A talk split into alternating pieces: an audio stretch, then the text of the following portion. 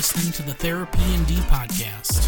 Just two nerdy nurses talking about mental health and Dungeons and Dragons. This week, we talk about Session Zero New Beginnings.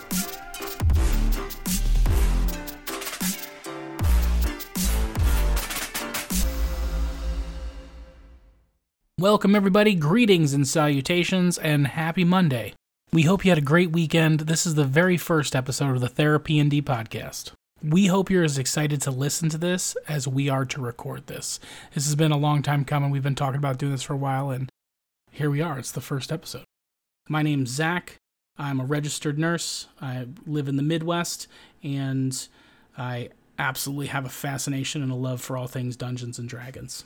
And I'm Jenna. I am also in the Midwest. I am a psychiatric nurse practitioner. Um, so I work outpatient with adolescents all the way through adults with a wide variety of mental illnesses. And I love all things that I would say you'd call geek, but I am learning gaming. So I'd call myself a novice gamer right now, but Zach's doing what he can to fix that. Yeah, I mean, for a novice gamer, I think you do pretty well. Um, you know, a lot of people um, when they get into their first game are very reluctant or afraid of how to go about being the character that they had envisioned uh, when they had done their character creation. I think having your background and being able to talk to tons of different people about deep subjects maybe breaks the ice a little bit for you. I think it makes all the difference in the world. I tried to get into gaming. You know, my whole family is a geek family, so they've been gaming forever and tried to get me into it well before I got into psych nursing. And that was exactly what it was like. I just didn't know what to do. You know, they tell me, okay, you're an assassin. So we walk into an inn and someone says, Who are you? And I'm like, um, I'm an assassin. like, I don't know how to communicate. So it's definitely better this time around. So I'm not going to go deep into like our story of how we met. That'll be for another day. Which I mean, I think our our introduction story is actually pretty special and pretty cool. But I will talk a little bit in each episode about like our game and stuff. So today we played. Normally we play like every other Friday. I took a big time off because I had myself a little uh mental i don't want to say breakdown but i had some times where i just needed to step away and kind of like refocus and recenter myself. But we got back into playing this weekend. We were supposed to play last night but jenna was almost dead from um, donating plasma. So she had to like take a breather but today we got together and and played. So i i hope you're doing well and better. You seem to be doing better. Um, but last better, night you looked you. you. looked like the banshee that you fought today. Uh, i felt like it So, a little bit about our game. We play with uh, my wife and people from your family. Um, mm-hmm. We started at like level one, and currently uh, we are exploring a big city um, and attempting to get into what's called the Necropolis. And it is a huge underground um, cemetery catacombs area that the, the party is attempting to find a necromancer and rid the world of his evil doings. But the session we had before we took the big long break, everybody almost died to a banshee. Um, so it kind of stopped on a cliffhanger, and when we came back, we had to kind of reminisce of how we even got there and what all happened. And um, so it was Banshee Part 2, and I would have to say it was pretty interesting today. Oh, definitely we took the good part of four hours developing a plan to attack said banshee which you guys i'm gonna like from a, a, a dm standpoint you could have handled it no problem. You just got so unlucky the first time that uh, you all failed your constitution saves but two of you. Um, it was a very low constitution save. It's like 13 and we'll get into like what saves are and stuff when we explain parts of the game. But um, we're just to nerd out really, really quick in the beginning here um, and you all just got knocked unconscious and managed to get away. Thank the heavens that banshees only get a wail once a day. But uh, yeah, it took a lot of time and a lot of planning, group planning to learn about what banshees are and how to uh, better come across this. I think you guys did. I, I don't care how long it took. I just hope that everybody had fun trying to find out how to best approach the problem. Absolutely. We had a blast. I think, you know, from the time that you've spent with us, I think it's safe to say I come from a family of anxious overthinkers. So when we all get together, there's no going in something without figuring out everything ahead of time. So yeah, your your scenarios may take a little longer than you had planned. Yeah, I know. Tell me about it. But that's one of the things I really like about being a dungeon master. A lot of people will um, kind of it, you have different experiences when you play with different people. And I, I love playing with different people but there's been times when i've played where it is just uh, there's this term that's in dungeons and dragons called railroading where the dungeon master will just you know throw out a breadcrumb on a hook and once he's got you landed or she or they have you landed they will pull you completely without any you know chance to look left or right where do we go you're on this storyline, you're on this one way track, and there's no changing. And what I really like about our group is is it is a collective storytelling adventure. So everybody gets a say and they're all helping build the world and build something. So it's something we have stock in and want to see come to fruition and create. It's not just something that i have just you know read out of a book or created you know um, off the top of my head. Everybody puts in their own bit of feedback. We talk between sessions about what their characters want to do. They keep secrets from each other. Um, it's very cool, and I've yet to play a game like this, and that's why like I'm glad I, I was able to come back and pick up and not just you know burn that bridge like I said when I talked to you before because um, it is it's it's actually a very special game, and I hope that we can continue to play it for a long time. Absolutely, I would love to. But anyway, you guys killed the banshee. Everybody leveled up to level five. And uh, next time we get together and play, hopefully we can actually go into the Necropolis. And boy, if you overthought the Banshee, the Necropolis is going to be pretty fun. But because you guys haven't been into a dungeon yet, like you haven't done an actual what's called a dungeon crawl, where you go into like a you know an underground place and and explore. So that should be really fun.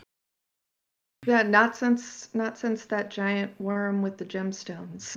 yeah, I, I wouldn't even call it a dungeon. You just like what the Nothic. Nah, it's a cave. Yeah. Yeah, it was just like it. It should be fun, and it'll take a couple sessions to get through, which is good. And hopefully you can. I mean, normally you can't level in a dungeon, so you'll probably be fifth level for a while, but it should be fun. But now, you know, after we, you know, talked about our, our goofy fun we had this weekend, we're going to get into the, the meat and potatoes of what this podcast is all about. Um, and our first topic that we're talking about is something that's called a session zero. Um, so in Dungeons and Dragons, in any kind of tabletop RPG game where you're you're playing something that's kind of open world like this, that the rules aren't. It's not just a, a standard board game where you follow the rules, even though you know some people play board games and don't follow the rules. I've never met a single person who plays Monopoly correctly. Um, but in games like this, a session zero is what exists with the group, whether it's the you know uh, the party and the dungeon master or whatever, where you've already decided that you know there's you're gonna play, and before you actually sit down to play, it's kind of like laying the ground rules. And there is a big um, parallel between the concepts of setting up a session zero and actually uh, getting yourself set up with good mental health care with therapy. It's it's not something you're going to think about in an acute phase of um, like a, a mental health crisis, but it's something to think about like when you realize that something's not quite right in my life, uh, in my head, and I need to do something about it. So it's kind of like the planning before you actually go in. So much like anything else in your life, the more you are able to put into that planning step, the better the process is going to go for you as a whole. Right. So, like when it comes to to therapy alone, I know from years of experience and not just working but dealing with it and coping with it myself, there are so many different types of therapies out there and things you can think about like prior to going in of what's going to be best and more conducive to your overall mental health. So, like, I know I've had a couple times when I've spoken with a female therapist, and that just not anything against them. I just could not open up enough with them. So, that may be a, a barrier for you uh, when it comes to finding who you need to talk to. It might not be, but you may be able to talk to whomever. But that was one that was big for me. Probably the most important thing when you are establishing care with a new therapist or a new provider is going to be finding somebody who matches you all right so it's not just about rapport or you know how you guys click in that that first session that first conversation but it's also finding someone who kind of matches you whether that be spiritually or um, you know, if you're wanting someone who specializes in geek therapy, we got that too. Um, if you're looking for somebody who specializes in trauma, someone who is going to be able to hone in on what it is that you are looking for help with and meet you where you are in the process, as opposed to you having to kind of stretch out to jump into someone else's system. So, for instance, if you were seeking help and you found a provider who was really into spirituality and energies and crystals and chakras and that wasn't your thing that's not going to work. You got to find somebody who really matches who you are in order to get somewhere. Right. So like you know uh, what's the saying? When you have a hammer everything looks like a nail. Um, not everything is a nail. Right. When you have a problem, there are different tools that certain providers can bring to the table that will help you best, you know, complete the project you're looking to do.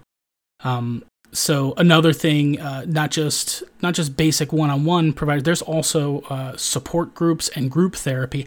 I know when I was younger, um, group therapy was very helpful for me. I don't know if it's necessarily good now, although I consider our D and D group uh, somewhat group therapy. Absolutely, yeah. Because I'm working myself with you know social interactions and stuff like that.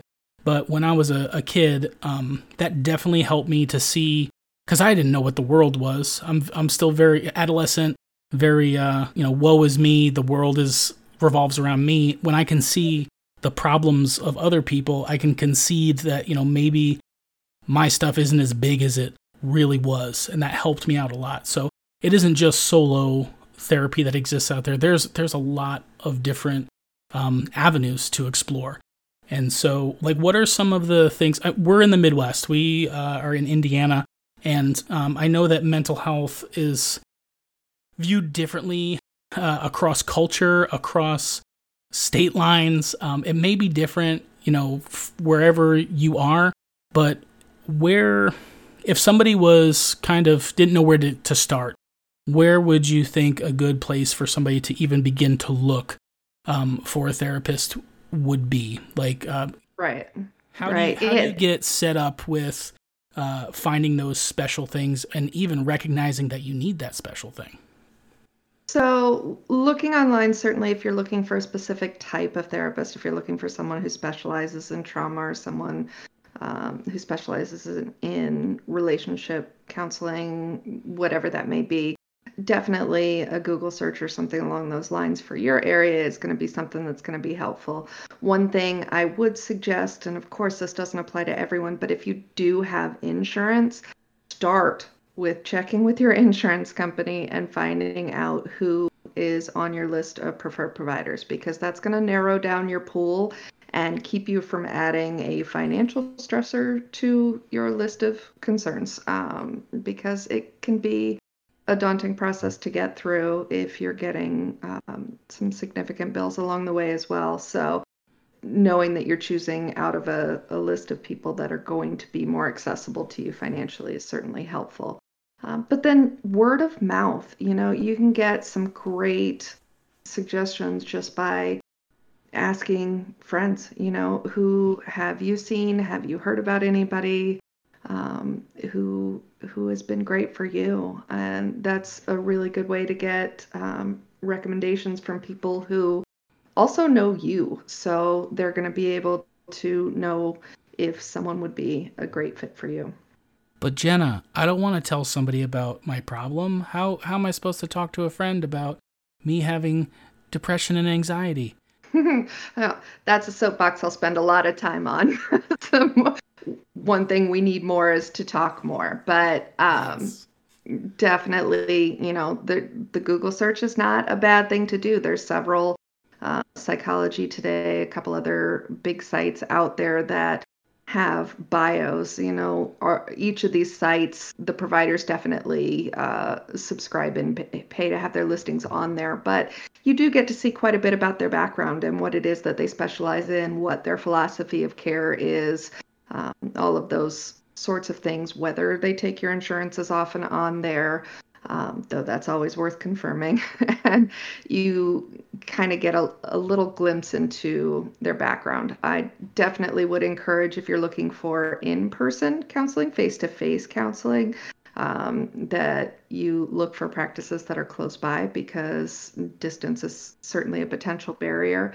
Uh, but these days in the corona world, many providers are functioning via video face to face telehealth services. Um, so, figuring out whether that is a comfortable option for you and exploring what each provider is able to offer right now. Right. And yeah, I know that telehealth is, is really big, and I don't know when things are going to start to calm down and kind of go back to what, you know, quote unquote normal or what, or this right. is the new normal.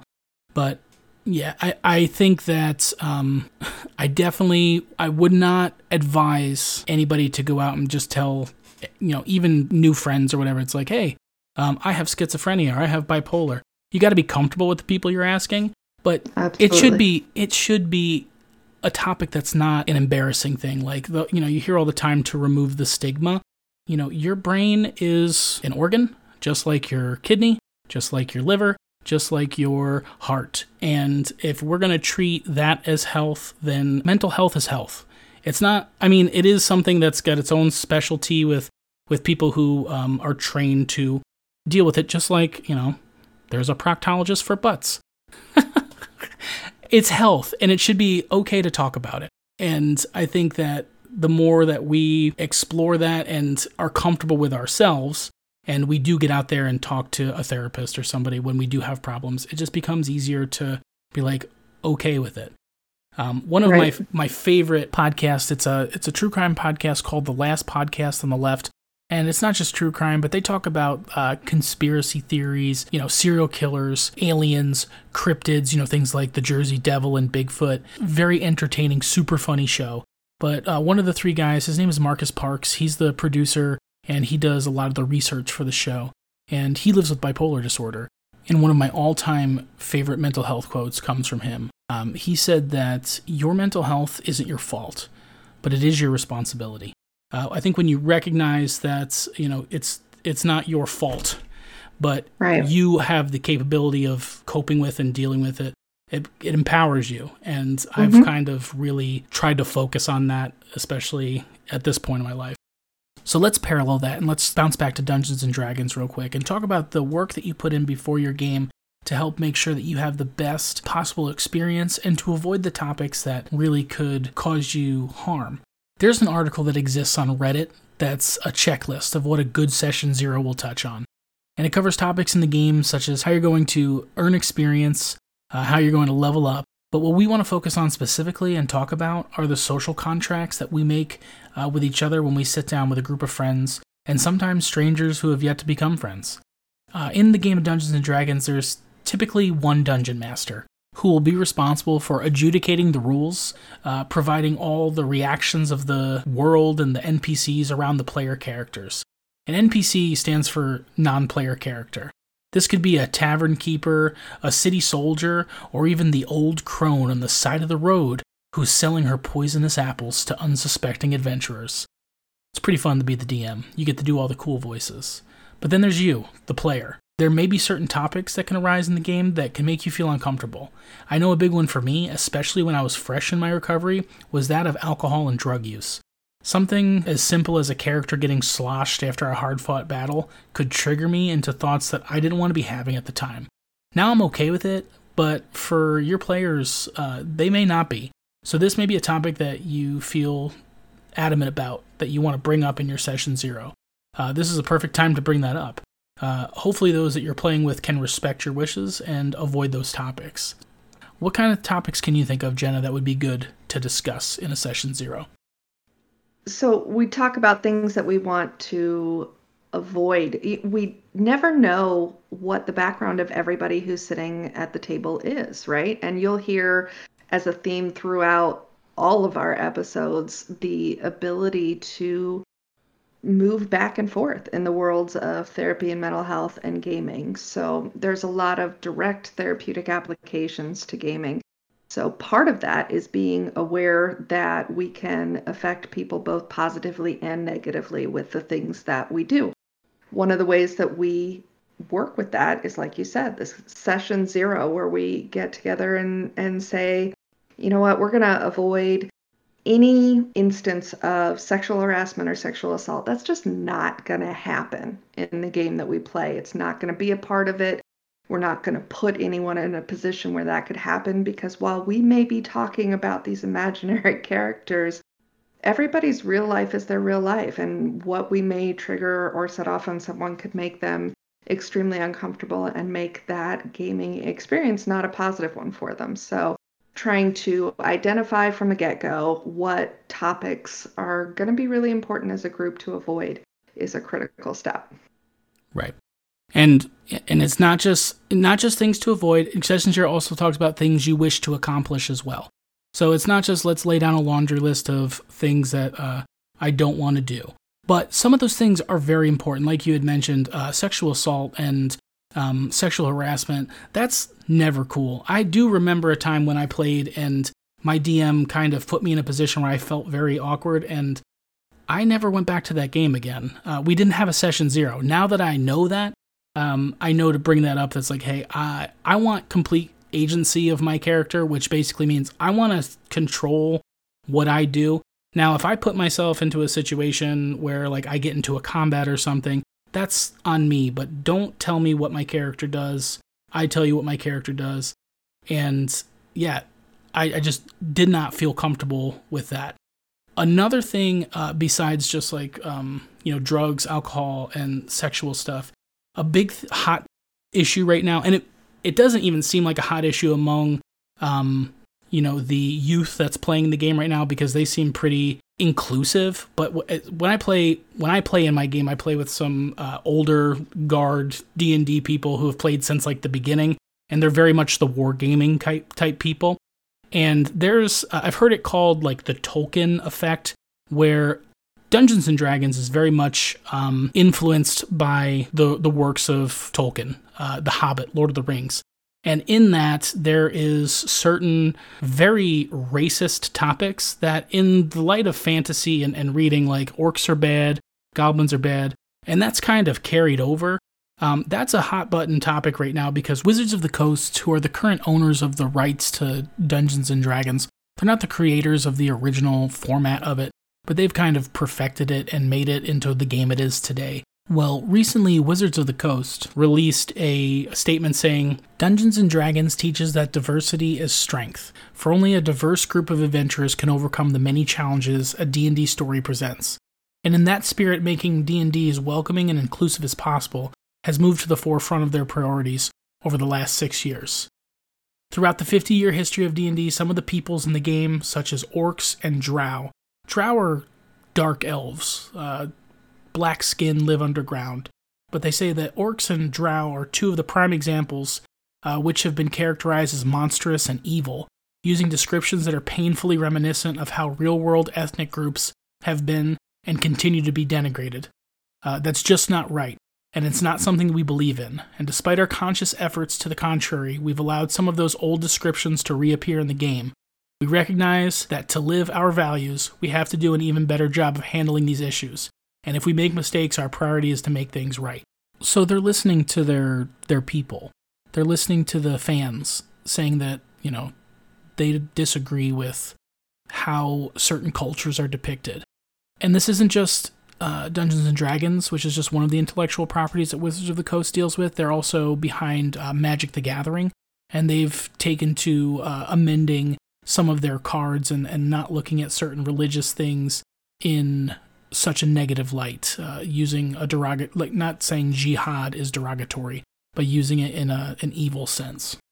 They recognize there's a problem with, uh, you know, certain racist undertones with the things, and they're seeking to fix it. And they're going to be releasing a new book uh, coming out here soon. They just released an adventure called, um, it's like Icewind Dale, Uh, but it's going to be a supplement that's very much like the DMG Monster Manual and Player's Handbook that gives players options to kind of break free of the old racial stereotypes and get away from that, you know, Tolkien effect of, you know, every orc is bad and evil and, um, you know, and every red dragon is evil. Because if, when you're telling stories, and one of my favorite uh, authors, I really love the the Game of Thrones series, The Song of Ice and Fire.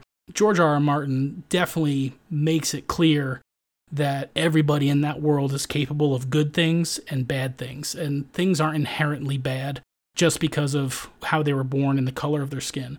So I think Wizards is doing a really good thing there. Uh, Dungeons and Dragons is a very social thing. We we we talk, and I do bring a lot of current events into it. Um, like when Corona first happened, I had like what, what do we have that uh, disease that struck the Elven city, and everybody was yeah. wearing masks and stuff. Um, so I know a lot of people do that, uh, and you know, with the current climate of uh, racial tension and everything that's going on recently in America, um, the last thing we need is just to be, just to have that racism boil over into our games and hate on a bunch of orcs or something just because they're a different race. So that's that's another topic that could be discussed at session zero. That's that's pretty important. Um, Wizards of the Coast for realizing that and being willing to make the changes because I think it makes storytelling so much more involved and fascinating when it is more like real life when each of those characters does have depth and difference and positives and negatives and you know uh, bad thoughts and good thoughts. It's more like more like all of us are. So mm-hmm. you can really explore personalities with that sort of freedom.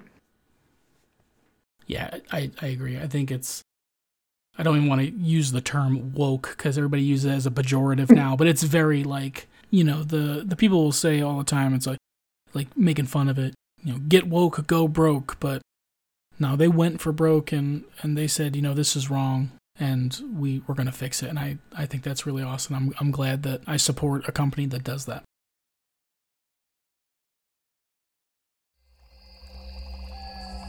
And now it's time for the hags halfway homebrew.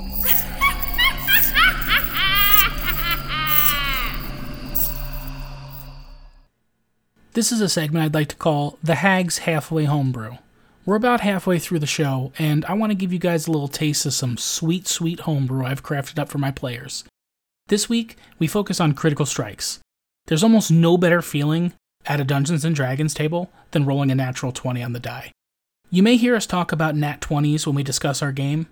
In the game of Dungeons and Dragons, there are combat phases in which your character may roll a die, and on the rare occasion when that die comes up 20, it allows for a critical blow. This means that, according to the rules, the damage dice you would normally roll to calculate damage to the enemy gets to be rolled twice. It's pretty amazing.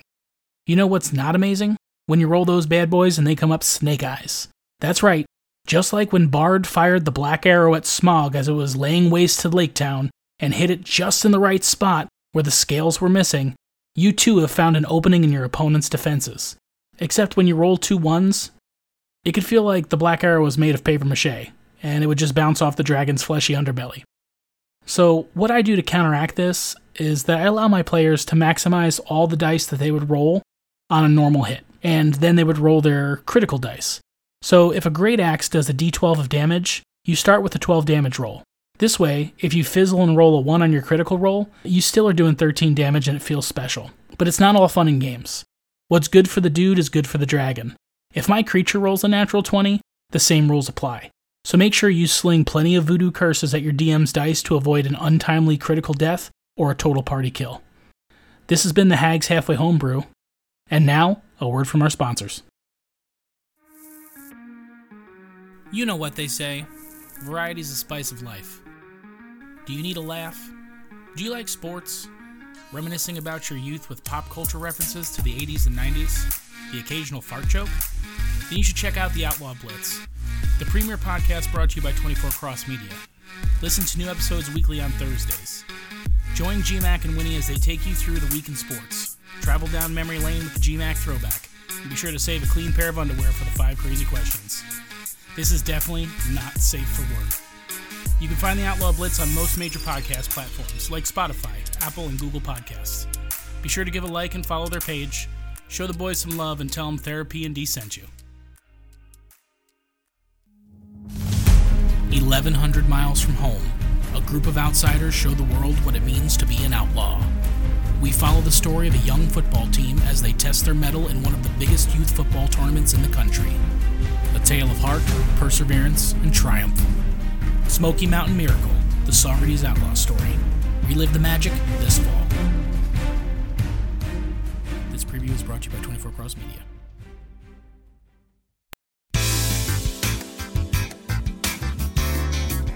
Alright, you dice goblins, listen up.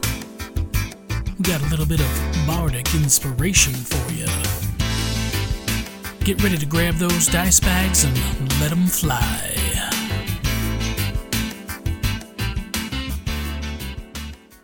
Okay, and we're back. So this this segment I'm going to talk about is called Bardic Inspiration. There's a class in Dungeons and Dragons called the Bard, and they inspire their friends through uh, heroic poems, sonnets, songs. And this is I want to talk about things that um, stick out to me in the D&D world. So basically this week what I want to talk about where my bardic inspiration comes from is D&D TikTok. That's right, TikTok, the app that's on your phone that everybody's afraid is going to disappear.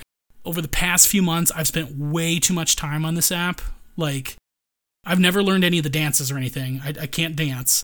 Uh, but I got really deep into. Uh, there's a couple like capuchin monkeys that I just love to watch everything they do. They play with slime and they play with their dogs. Like I'm addicted to that app. But these like I watch monkey and dog videos like they're going out of style. But on the videos of the dogs where they narrate the dogs, I yeah. absolutely love them. Yeah, yeah. Give me chimkin nuggers. Yeah, I love them. They're so clever. They're so fun. And I wish Vine never disappeared, but I'm glad TikTok is here. But um, so they're they're like while you know learning about this app and finding these people, I found that there's this complete subculture that's called D&D TikTok. Um, there are some amazing creators that are out there that are like theater kids, um, D- just D&D players, uh, cosplayers, so many cool things and ideas that are out there.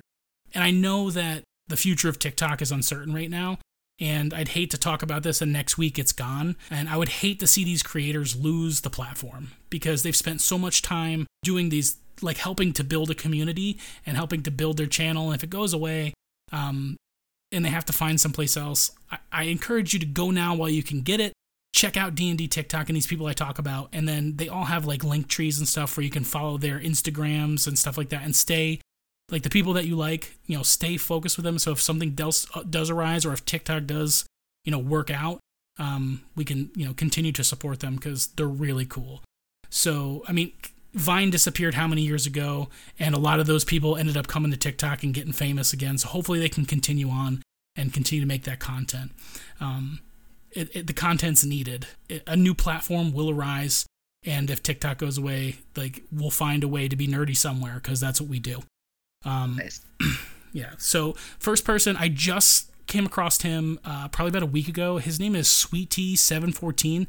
This dude is hilarious. Um, he makes a lot of like anime driven D&D stuff like I don't, don't want to say it's anime but he he moves and talks like an anime character with like the the over like a like a Disney Channel actor where they're like overacting and stuff. It's it's so funny. But he has this new series that when he thought TikTok was going to go away last week, he was doing like crash course in how to get started in D&D and I thought it was awesome. And so I followed him and I hope that he continues to make stuff because he's super funny. So Sweetie 714 awesome, check him out. Next person I have probably the oldest, not oldest person, but the one I followed the longest. Her name is Sarah is Coffee and um, she is so good. She makes these she has these they're called OCs or original characters that she makes that she plays in her games that she does um, cosplays for makeup and and does TikToks as the characters and they're so good they're so well thought out.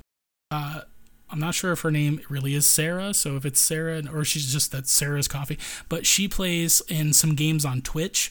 So if you're into watching games and like you know uh, everybody who's big in the D&D world knows about Critical Role because they've kind of skyrocketed D&D to the forefront of you know of what it is today. They've kind of set the bar of stuff. But she plays in a couple games on Twitch. Uh, one is called The Witches of Woodside, where she I think it's like a modern game where she has her own kind of warlock that she plays, and they're like high school kids, and uh, it's it's contemporary. It's not like a fantastic world. I don't think she has like a what's called a Ghost in the Machine warlock, where she controls electronics and stuff. It's really cool, cool concept. And I love her character. But the other thing she's in is um, on on Twitch. It's called the Welcome Inn, like I N N, like a tavern kind of place. Rolling Tides. Uh, she and her party are super fun to watch, and they're they're uh, character. They're not. They're not. They're, they're just like regular folks, and they're they're so good. So I definitely want you to go check out Sarah's Coffee. Last person I want to talk about um, is uh, I don't know what his I don't want to say his I don't know what their pronouns are because they don't list them if it's uh, he him they. So I'm just gonna call Quincy they for now until they correct me. Um, they run something called Quincy's Tavern, and uh, they are so good at what they do. It's a it's a cosplay. Quincy is a tavern keep that's got this steampunk um, kind of motif, and they have all these uh, amazing little baubles and stuff set up. The, the set is fantastic. Um, they are also like a cook and a baker, so they're um, the concepts of their things are meant to be like duetted, and a duet in TikTok is where you make uh, a certain thing and then somebody has a conversation with you or does something with you. So Quincy will will be sending you on a quest or giving you uh, something to eat, and other D and D creators come in and like have a, a conversation with the video. It's super cool, awesome concept. Um, I actually, what I love most about Quincy is they're always smiling and they're always like so humble, so happy, and they love their community. Um, they're super inclusive. Uh, they talk about uh, adventures having like installing a wheelchair ramp and stuff. Like the thought that they put into making sure everybody is welcome is so refreshing. Like I would love to sit down and have a conversation with Quincy and just say, how do you, how are you so good at, at this? Because it's amazing. Um, I, I've recently become a part of their community. On uh, they have a Discord uh, for Quincy's Tavern. Quincy's Tavern, I, I, believe it's actually called like the Lucky Griffin, um, but because of um, TikTok, it's Quincy's Tavern. But super fun. They're all like very inclusive, loving, helpful people, and that's not something you normally see on the internet, especially where anonymity is involved. I've played tons of video games. I'm a huge World of Warcraft nerd. And anytime I try to do something that involves other people, um, there's always jerks. There's always people who just like, they think that there's anonymity, they can treat you like garbage. Everybody there is super nice. And I if if you do go and check out Quincy's Tavern, join the Discord and become part of that community, it's truly something special. Um, that's it for Bardic Inspiration go support D&D TikTok, find people that you love, and tell us on Facebook um, of new people that you've found. I'm sure I've seen them because I spent a lot of time on that app, but go and see them and find people you like before it goes away, if it goes away, um, so that way we can continue to support them and help the community grow to be uh, something great.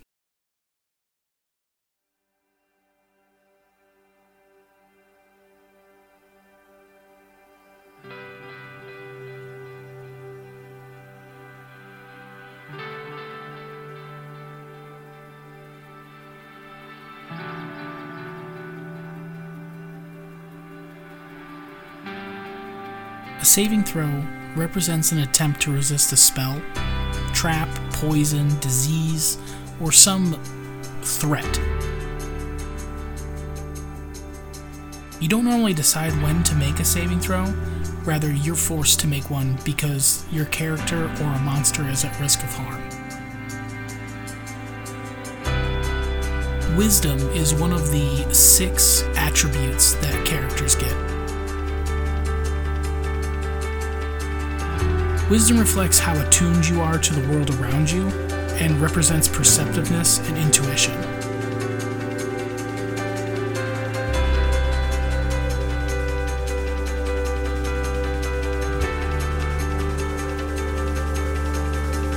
This next segment is called the Wisdom Save.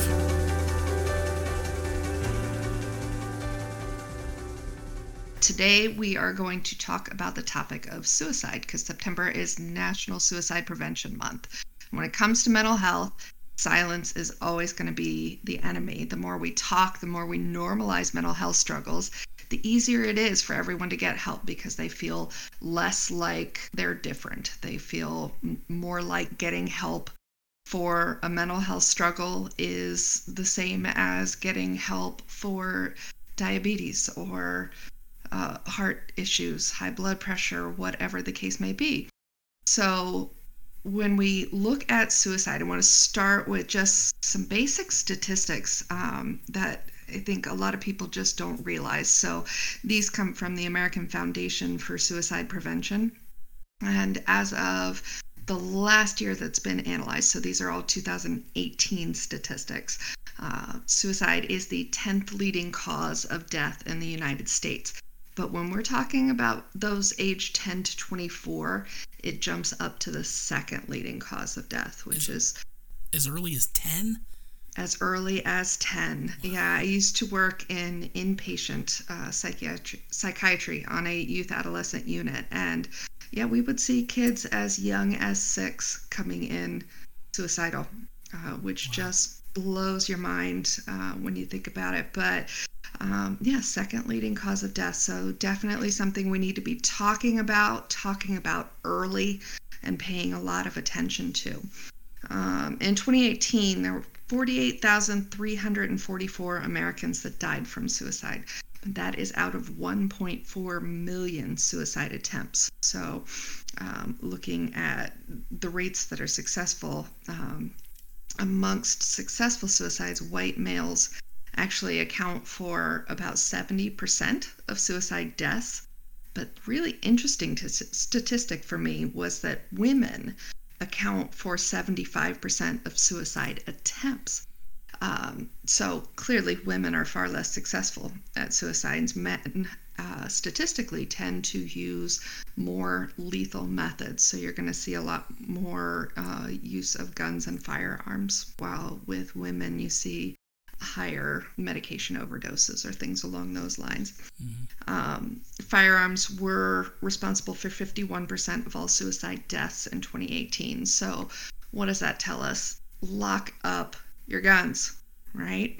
If you're going to have them, cool. I'm not going to get in that argument with you, but if you're going to have it, be safe about it. Make sure that your kids, your spouse, your friends, your dinner guest can't accidentally access that weapon and be able to use that for something other than you intended.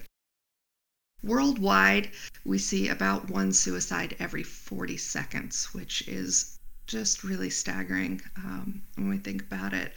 Uh, high risk, so those who are considered more at risk for uh, attempting suicide are going to be anyone who's diagnosed with a mental illness, anyone who's had a prior suicide attempt, certainly those with substance abuse issues, be that alcohol or drugs. Any family history of suicide actually increases risk for suicide. So, uh, if you ever see someone for a psych eval or a mental health provider, uh, we're likely to ask, you know, has anybody in your family ever attempted suicide or successfully completed? Of course, like we talked about, whether or not there's access to firearms or other lethal methods or self harm methods, being within the age group of 15 to 24 or above the age of 60 increases your suicide risk. But one group you're going to hear me talk a lot about, it's near and dear to my practice and a lot of the patients that I see, is LGBTQ youth. So we're talking again about that 10 to 24 age group are five times more likely to attempt suicide than their heterosexual counterparts in the same age group. So, if that doesn't tell us that there is life saving importance to acceptance and welcoming attitudes and behaviors and proper use of pronouns and all of those things. I don't know how else to get that message across, but it's absolutely critical that everyone feel welcome um, in in their life and in their home and everywhere that they spend time.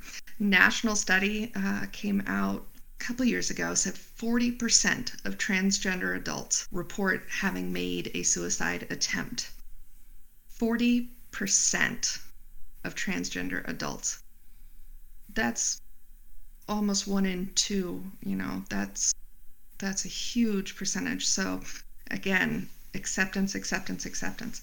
92% of those made that attempt before the age of 25. So, again, if you're talking about a transgender individual, age 15 to 24, maybe with a diagnosed mental illness, maybe with a family history of suicide, you're looking at a, a huge uh, increased likelihood or increased risk in that situation. So, do you think that uh, this at risk population is the way it is I'm sure there's like multi levels to it. There's there's a lot that's going on, especially during mm-hmm. that time of 10 to 24, um, hormonally, and sure. then and then societally with acceptance. So like you had mentioned earlier, uh, proper use of pronouns.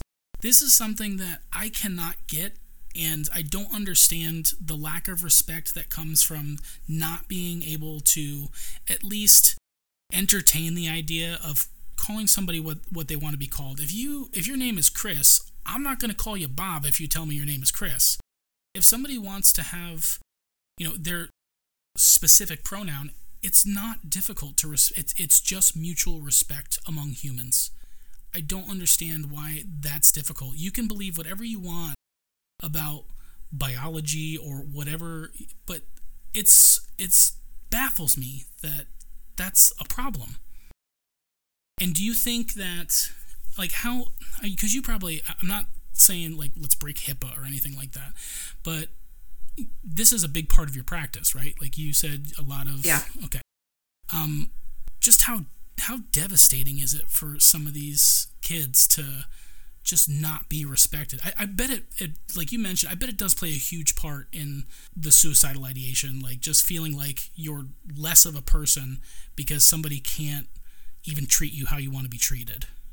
Absolutely. I mean, if we look at age 15 to 24 to start with, I mean, with no other complicating factors, the concern about being different from other people in in that developmental time can always cause some mental health strife. But if you are more than different, if you are actively disliked, if you are actively not welcomed, if you are actively told that you are bad or you are wrong simply for being who you are, um, that the simple act of existence is a problem, um, that makes it really, really hard especially if the people telling you this are your own family. I mean, they're they're the ones that are supposed to love you the most. They're the ones that are supposed to take care of you and love you no matter what. So when you're not accepted by your own family, the devastation is really hard to measure. I mean, I guess the closest you can get is looking at that that increased risk, but you know, I had a situation once where there's times when it's really really hard to be the one in that caregiving role um, because sometimes you just want to jump out and be that advocate too. Um, but I had a patient being admitted to the inpatient youth adolescent unit, and you know their parent dropped them off. They had ended the child adolescent had come out to them um, under duress. It was a situation where somebody said, either you tell them or I will.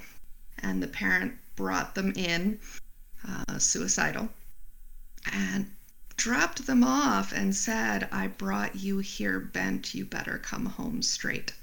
And, you know, if you can just put yourself in that position, the child was standing right there. And as the, you know, provider, it's really hard not to shake people. But, you know, you just got to realize that the best thing you can do is um, spend the time you have getting the message across to that person that things do get better when they're out of that situation that you know sometimes our family is not our blood sometimes our family is the group of people that we find that welcome us in and love us and accept us for exactly who we are and then when you get older you have the ability to find those groups of people and and find that world where you can truly grow and flourish um, in in exactly the ways that you want to and you were meant to. Um, but there's there's no overstating the damage that even perceived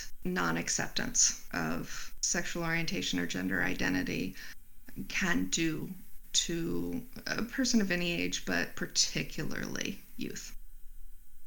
Right.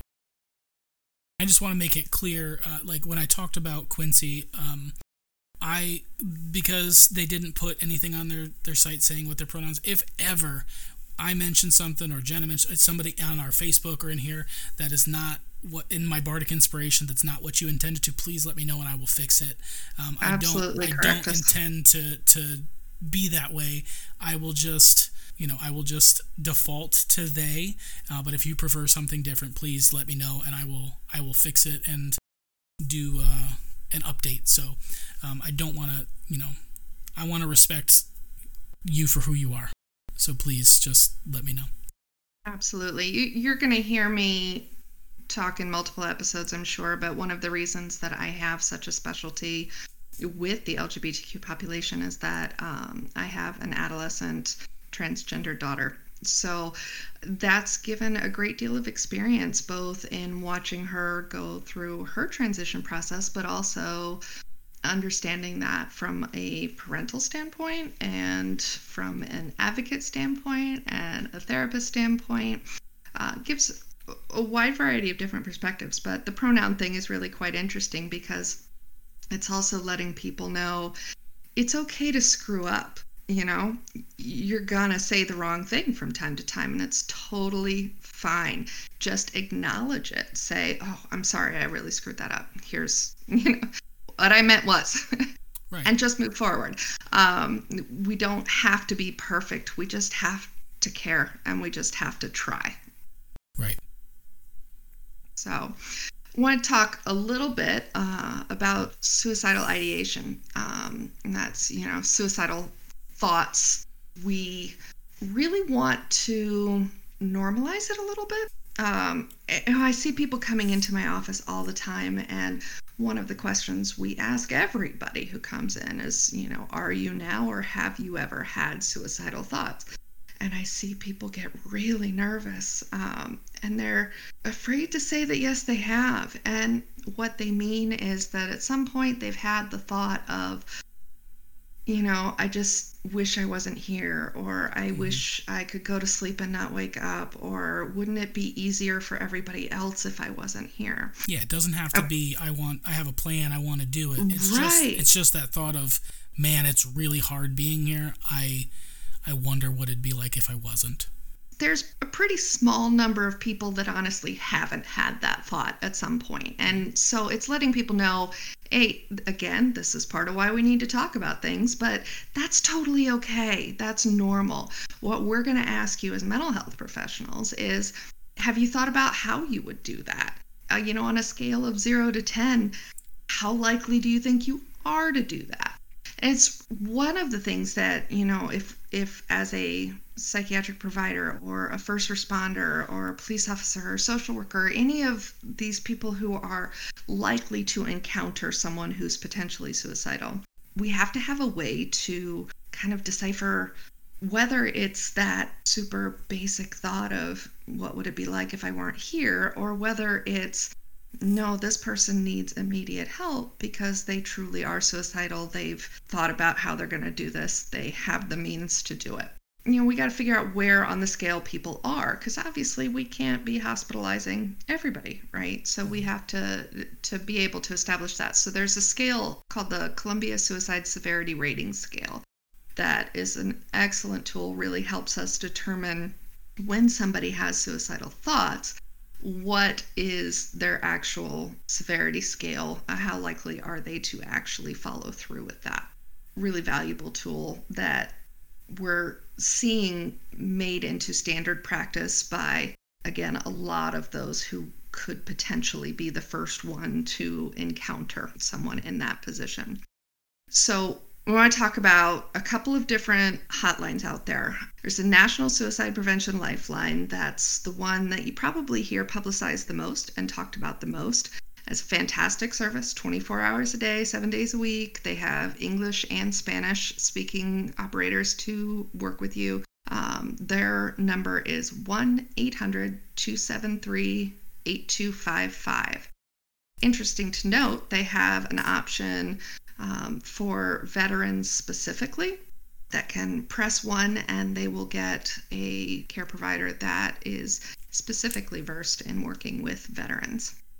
But some people don't want to talk to someone. We've got that stigma, and sometimes talking to someone by voice is scary. So we want people to know that there are options out there for text support, especially when we look at that 15 to 24 age demographic a lot of them are much more comfortable texting someone back and forth than they are going to be picking up a phone and making a phone call. So, a couple options crisis text line. You can text the word home to 741 741 24 7. Someone will be there to text back and forth and support you through a crisis. If you are an LGBTQ plus individual, Trevor Project is an amazing resource. If you want to text, you can text Trevor to 202 304 1200. Or if you want to call, you can call 866 488 7386. And then the last one I want to highlight is specifically for transgender individuals. It's the Trans Lifeline, and that phone number is 877 565 8860. So um, you've listed all those things. I just want to let people know, uh, but the National Suicide Prevention Lifeline, that 1-800-273-TALK or uh, 1-800-273-8255, we still have all throughout September, being that it is uh, Suicide Prevention Awareness Month, we have a donation for that specific thing, and I'm going to be matching donations up to $100. Anybody can can come and, and donate just for, you know, the price of a cup of coffee uh, could really help save somebody's life. So I definitely you know want you to check it out. And if you're not experiencing uh, suicidal thoughts, but you may think one of your friends or family members are, what are some warning signs that we could potentially see for someone who is potentially about to prepare or even having thoughts of suicide? Contemplating suicide, sure. So we want to look for real changes in behavior. There'd be personality changes or mood swings that are out of normal character for someone. Anybody who's talking about suicide that hadn't been before, withdrawing or isolating that hadn't been before. Again, a change of character. That doesn't mean every introvert is going to commit suicide, but if you've got someone who was particularly outgoing and all of a sudden they're kind of pulling back from everything, that could be an issue. And pay attention to, you know, preoccupations with death, certainly watch for any increases in substance use, whether that's alcohol or drugs. Um, any increase is going to be an indicator of potentially some, you know, increased depression or anxiety, stress going on in their life. Plus, I think that can also uh, exacerbate any of those ideations because Absolutely. You know, alcohol and drug use can really significantly drop inhibitions, and those mm-hmm. protective mm-hmm. factors that someone may have could be uh, completely out the window when they're you know drunk or high. So that's something I'd be really keyed into. Um, Definitely. Definitely. Um, one huge indicator that people don't necessarily realize, um, but watching for someone who maybe giving away personal belongings that are special to them. You know, you may not see everything somebody's giving away, but if somebody comes to you with something of deep personal meaning to them and like, I really want you to have this. Is it, are they definitely considering suicide? No, not definitely. But someone who is considering suicide will often gather the things that are the most important to them and, much like a will, go ahead and start handing them out to people before uh, they intend to complete suicide. So that's a behavior to watch for. Saying goodbye to people um, in a way that seems a little more final than see you next time. Um, all of those things are going to be things to watch for. It's important to know all of those hotlines that we gave out earlier. You don't have to be someone contemplating suicide to call if you are in a crisis and need to talk to someone, or if you are worried about someone else and just want to talk to a professional about what you should do. You too can get in contact with one of those lifelines and they will help walk you through that. One of the biggest things, though, uh, the one of the I guess misconceptions out there that is the most important, I think, to kind of blow out of the water is people sort of tiptoe around the question of are you suicidal? And what we need everyone to know is you will not make someone suicidal by asking them if they are. And tiptoeing around the question isn't always going to get the information that we need. If you are concerned, ask someone Are you suicidal? Are you thinking about hurting yourself? Have you thought about how you might do that or when you might do that?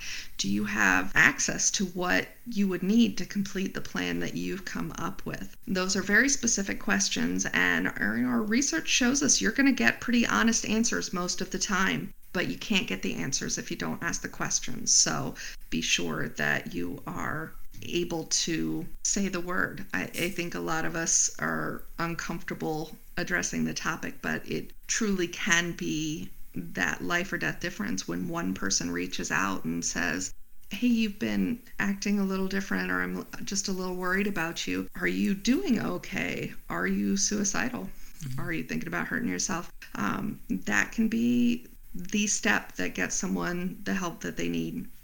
And if you find someone that says yes to any of those questions, then certainly do not leave them alone. Um, you can call 911, you can take them to a local ER for evaluation. All ERs will do psych evaluations as needed for suicidal ideations. So, uh, getting them in touch with the professionals that are, are there to truly treat them and stabilize them.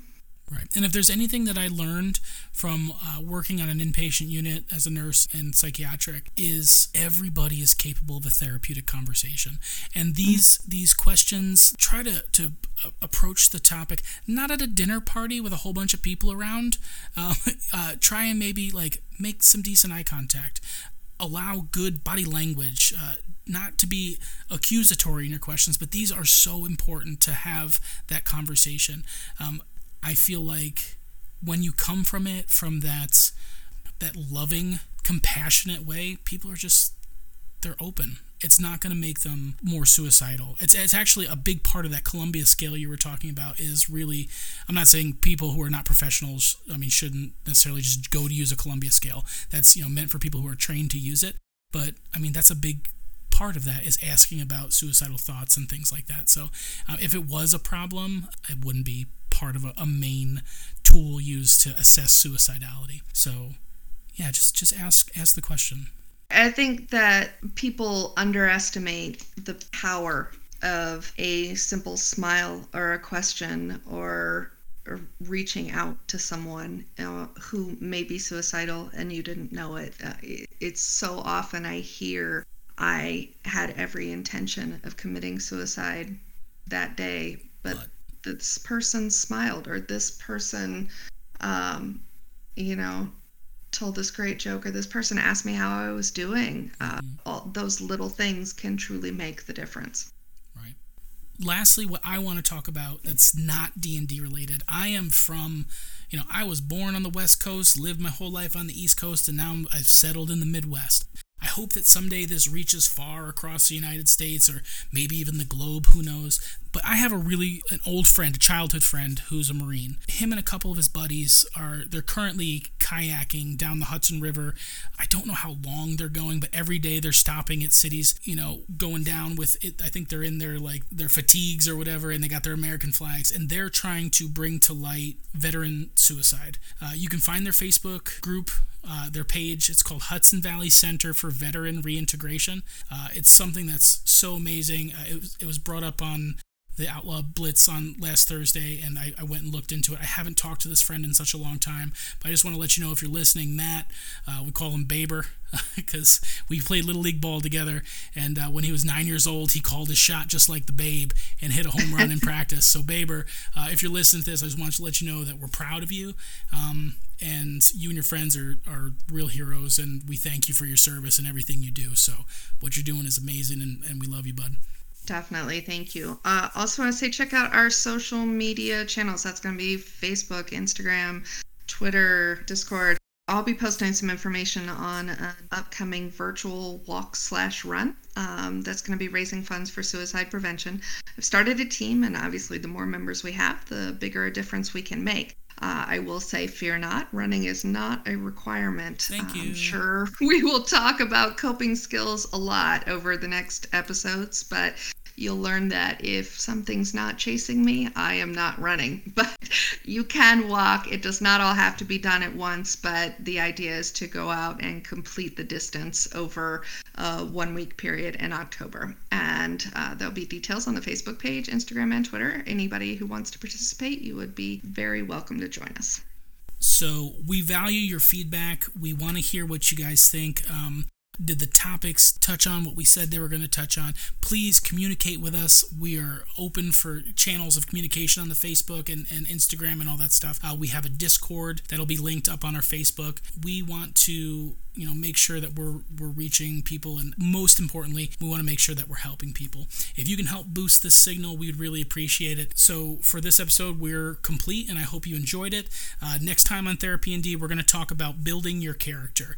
Uh, how do you get started creating your very first player character? And also how do you work on yourself between therapy sessions and and how to stay honest with yourself and keep your goals that you set out with? We're looking to, to come through on mondays. I'm not sure if we'll be able to release next monday. We're going to try. But once we get a schedule down, we're going to try to release on Mondays, uh, and we'll get some interviews and stuff for for you too. For Therapy and D, I'm Zach. And I'm Jenna. And you've been granted inspiration. Now go and live your life with advantage.